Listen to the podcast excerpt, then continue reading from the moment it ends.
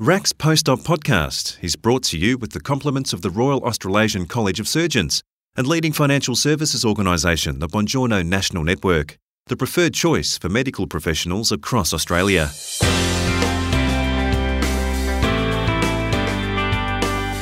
Forty-one years after arriving in the Northern Territory, General Surgeon Associate Professor Philip Carson has retired from clinical practice.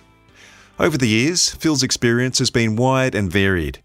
His patients have included Territorians on the receiving end of crocodile attacks, victims flown in from the 2002 Bali bombings, and in 2008 he operated on former President of East Timor Leste, Jose Ramos Horta, who was shot twice in the upper chest and in the stomach. Although they make good newspaper headlines and were exciting at the time, they weren't the highlights in Phil's eyes. You'll hear why shortly. Although retired from daily surgery, Associate Professor Carson continues his active engagement with the college in surgical education, governance of cancer services, and facilitating the delivery of surgical services across Australia's vast and remote areas. First, Chris Ashmore asks Phil what brought him to the top end all those years ago. When I chose to do medicine as a young high school student with no medical background or no medical family background, uh, the intention, even then, was to serve in some area that there were few doctors. So we were inspired by, uh, you know, both on a worldwide scene and within Australia, of people who had done that. And so I wanted to train initially as a uh, widely skilled GP to work in that sort of remote environment. So in my second year out, we went to Alice Springs as an RMO, thinking that would be a good place to train, and indeed it was. There was some very inspiring specialists there working in multiple areas, and I did multiple terms, including obstetrics and psychiatry and pediatrics. But when I did the surgical term, I worked with a man called John Hawkins. And John had been there for almost 20 years, initially as the sole surgical person providing for that enormous area in Central Australia. And he was very, he impressed me. He was a quiet man, very competent over a wide range of surgery and providing this wonderful service for the people of Central Australia. And so I thought at the time, well, perhaps uh, that would be the way to go. Rather than a GP, I'd become a very generalist surgeon. And so I studied for and sat for the surgical primary as it was in those days, then applied for basic surgical training in Adelaide, and I was knocked back and told it was slightly uh, unrealistic to expect to get into surgical training from Alice Springs. So, with that knockback, there was an opportunity arose in Darwin to be the first orthopaedic registrar to the new orthopod there, uh, Steve Badley. And so we spent a year in Darwin doing that, and then later got into basic surgical training in Adelaide. So, those three years in the Territory, two in Alice Springs and one in Darwin, certainly opened our eyes to the Territory and to the needs and the opportunities there. And then we had quite a, um, a varied path from there. So, in Adelaide, we applied for advanced surgical training as it was in those days, and once again got knocked back. So, um, thinking, having embarked on the surgical pathway, we then decided to go to England and work for several years and got the Edinburgh Fellowship.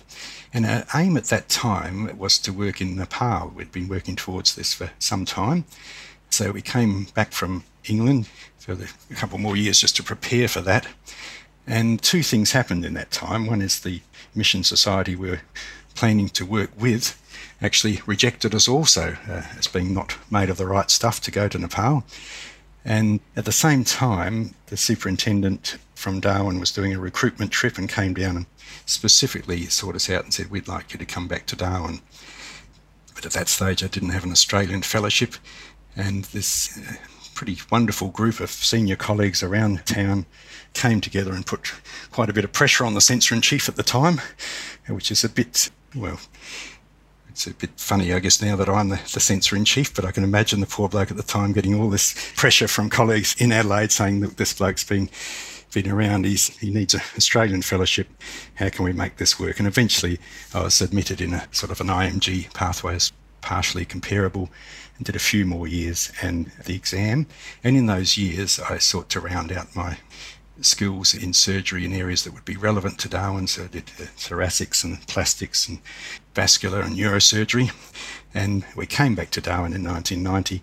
I had this very prolonged, slightly unusual training pathway, but was very well prepared for the multiple challenges across you know, multiple surgical areas that uh, would be part of my life from then on. What does it mean to you, Phil, to have been such a integral part of the local and surgical community of the Northern Territory? I guess being embedded in a community, living within a community, kids growing up in that community, and then serving that same community has led to immense satisfaction over the years in terms of building long term relationships. And Darwin and the Northern Territory is a very stimulating environment. It's environmentally, it's different than much of the rest of Australia and quite harsh at times in the build up and the, the wet. And of course, population wise, it's pretty unique too. We've got a large number of Indigenous Australians who we live and work amongst, and that's a great privilege. But more than that, there's people from all over the world. It's a very multicultural place, and so lots of different influences there. And it's really been a great privilege to live and work amongst the community of Darwin and the Northern Territory uh, generally. Absolutely. And uh, no doubt you've done a lot, you've seen a lot in your career. What are some of the best highlights and memorable experiences you can share? Mm. Well, there's a few things that made the national and even international papers at times, and they were exciting times. But in fact, looking back at a clinical lifetime, they're not the most, well, they're not the things that stand out as highlights to me. And it's really one of our big aims, and I guess mantras almost over the years, that's been bringing excellent surgical services to over barriers of distance and culture. And some success in that has really been where I feel the, you know, the highlight of my time working as a clinical surgeon. So it's getting to know all those patients and their families and working through many difficult times in their lives and in fact, uh, you know, often their deaths as well. That whole stimulation and challenge and occasional frustrations of trying to deliver services across cultural barriers has been a very significant part of life. And we've certainly seen improvements in that, marked improvements really over the years as we start understanding other people's worldview and working in partnership with people rather than just working in a cloud of mystification on both sides. Mm. So that's been a, a real highlight too. And I guess just seeing over the years of building up teams of people to provide these services has been a highlight too. So that involves the local team. So gradually, many more surgical colleagues have joined with us in this endeavour, but working with physicians and ICU specialists and anaesthetists and radiologists, etc., all of which have built up enormously over the last 30 years, has been a highlight, uh, let alone not to uh, neglect those in administration and the nursing teams and so forth, which have just taken on the challenge of providing excellent surgical services in a place that's pretty isolated from major centres. And the other highlight over the years has been working in teamwork with subspecialists. So in every area we've done as a generalist, uh, we're often, or patients will often benefit from more specialist uh, guidance and input. So we've been able to build up a panel of mentors and colleagues throughout the country who uh, have been incredibly generous in their advice and their input into uh, various cases, and in fact, building up whole services uh, often. And that's been incredibly satisfying for me personally, for the the whole hospital team and for the people of the territory they're getting access to the best advice they can be via this teamwork that we've built up with a whole panel of collaborators elsewhere. And I guess the other highlight after life is this involvement, this lifelong learning that goes on when you work with students and RMOs, trainees, fellows, consultant fellows, and people from other specialties, and that learning together, often prompted by difficult clinical problems that patients and their families have has been a real highlight of my life. That's terrific. Anything you'll miss about being a surgeon? Oh, yes, there's lots. and I guess mostly it will be that very special relationship you have with patients and their families as they go through the various challenges that brings them to surgeons. And that's often been a very rich time, sometimes very stressful for both sides, but certainly that's a thing I'll, I will miss. And working with these various colleagues I've mentioned too has been a, it's a daily delight usually to be working in this team environment, and I will miss that. And the challenge and discipline that operating brings, I'm sure I'll also miss. So much has changed over the years. When I first came back in 1990, minimal access surgery was just a dream in most areas. And now, of course, we do most of our operations through small entries with much improved patient experience. And so just the way to introducing new techniques and going has been a challenge, often anxiety provoking, but also very rewarding. I'm going to miss that. And I guess oh, well, there's lots of other things I will miss too, but one other thought I had is that I will and won't miss that constant daily worrying and perhaps burden that having other people's lives in your hands that is a constant part of being a clinical surgeon. And so that has been a, a, both a privilege and a very stimulating thing over the years. But I think just not having that constant awareness of patients who are under my care and needing direction and decisions will be a releasing thing as well and allow perhaps us to turn our mind elsewhere. With the experience you've had, Phil, what advice would you give to any young medical graduate looking to embark on a career in surgery? Well, it's always been a privilege to, I guess, be involved in people at the beginning of their career. And certainly looking back from this other end of a clinical lifetime, it gives a perspective on life, I guess. And as I explained you know, in that first question, sometimes life doesn't always work out as we originally planned it. So I would advise a young person thinking about surgery that it is it's a difficult pathway and a bit difficult undertaking, both to become a surgeon and to have a life as a surgeon. But like all things worthwhile, it's certainly worth the effort and the dedication that it requires. So I would certainly recommend it to anybody who wants an interesting stimulating and rewarding path in life, surgery is for them. The other thing I would advise from my experience is that is to keep a balance between the rather inward looking developing my career, if you like, versus the perspective of serving the community. And I think as you enter a profession like medicine and like surgery, we actually voluntarily enter a profession which puts others' needs in front of our own. And that's the very definition of a profession.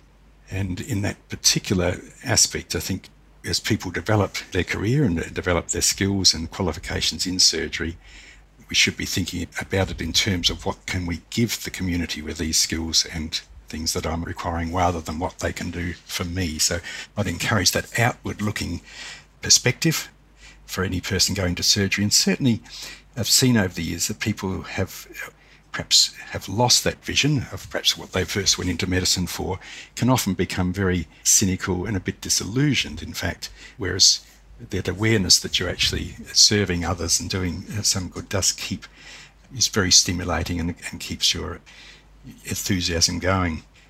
And I guess as a subset of that, there's all sorts of ways of serving the community, and certainly we're not doing it well in Australia at the moment in terms of distribution of surgeons. And so at least a third of people going into surgery should be thinking about being a surgeon living in a remote rural or regional area and serving that part of the population that lives there. And we're not getting there at the moment. So I'd certainly be encouraging some young surgeons to, or at least a third of young surgeons, to be thinking of that sort of career.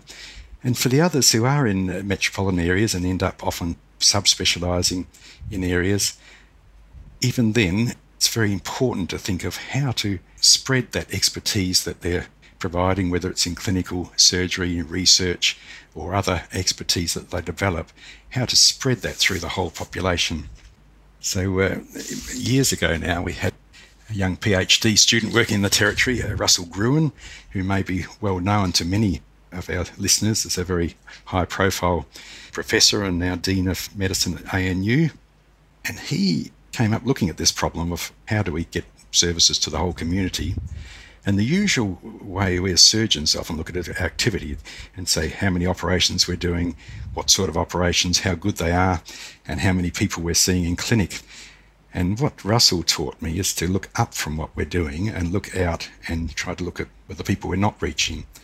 So he went out to a remote community for a year or so, and rather than counting what uh, surgeons were doing, he tabulated and investigated the needs of that community and then was able to see what the unmet needs were.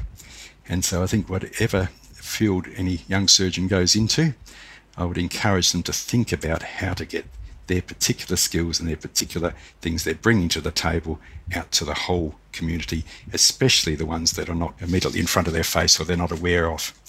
So um, I reckon if I gave that advice to enough young surgeons, we could make a real difference in the provision of surgical services in our community. Wise words. Well, Phil, you've had quite a distinguished and incredible career. What now? What's the future for you? Well, few priorities. Initially, I have to cook many more meals for my wife to try to make up the balance that or the imbalance that's been over the years. So certainly a little bit more time for wife and family will be essential and much appreciated. And with that, a bit of extra time, I guess, from the lack of daily clinical work, I aim to do a little bit more reading and thinking and perhaps uh, writing. And that will be, I'll just welcome the time to do that. There's a few ongoing roles. The, my role as the Censor in Chief goes on for another year, and I've got some other roles with Cancer Australia and the Liquor Commission that will be going on. And one of the great things about the involvement with the college, especially with the college over the years, has been some insight and gaining some skills in governance and policy, education, etc. And so I'll be looking for some other areas to use those skills. And someone very insightful said at my retirement do just the other day, I said, this is not so much a time of retirement as reorientation. And that's the sort of way I'm viewing it. So this lack of the constancy of clinical surgery is actually opening up possibilities to serve in other ways. And I'm looking forward to what that holds in the future. Associate Professor Phil Carson. RACS Post-Op podcast is brought to you with the compliments of the Royal Australasian College of Surgeons and leading financial services organisation the Bongiorno National Network, the preferred choice for medical professionals across Australia.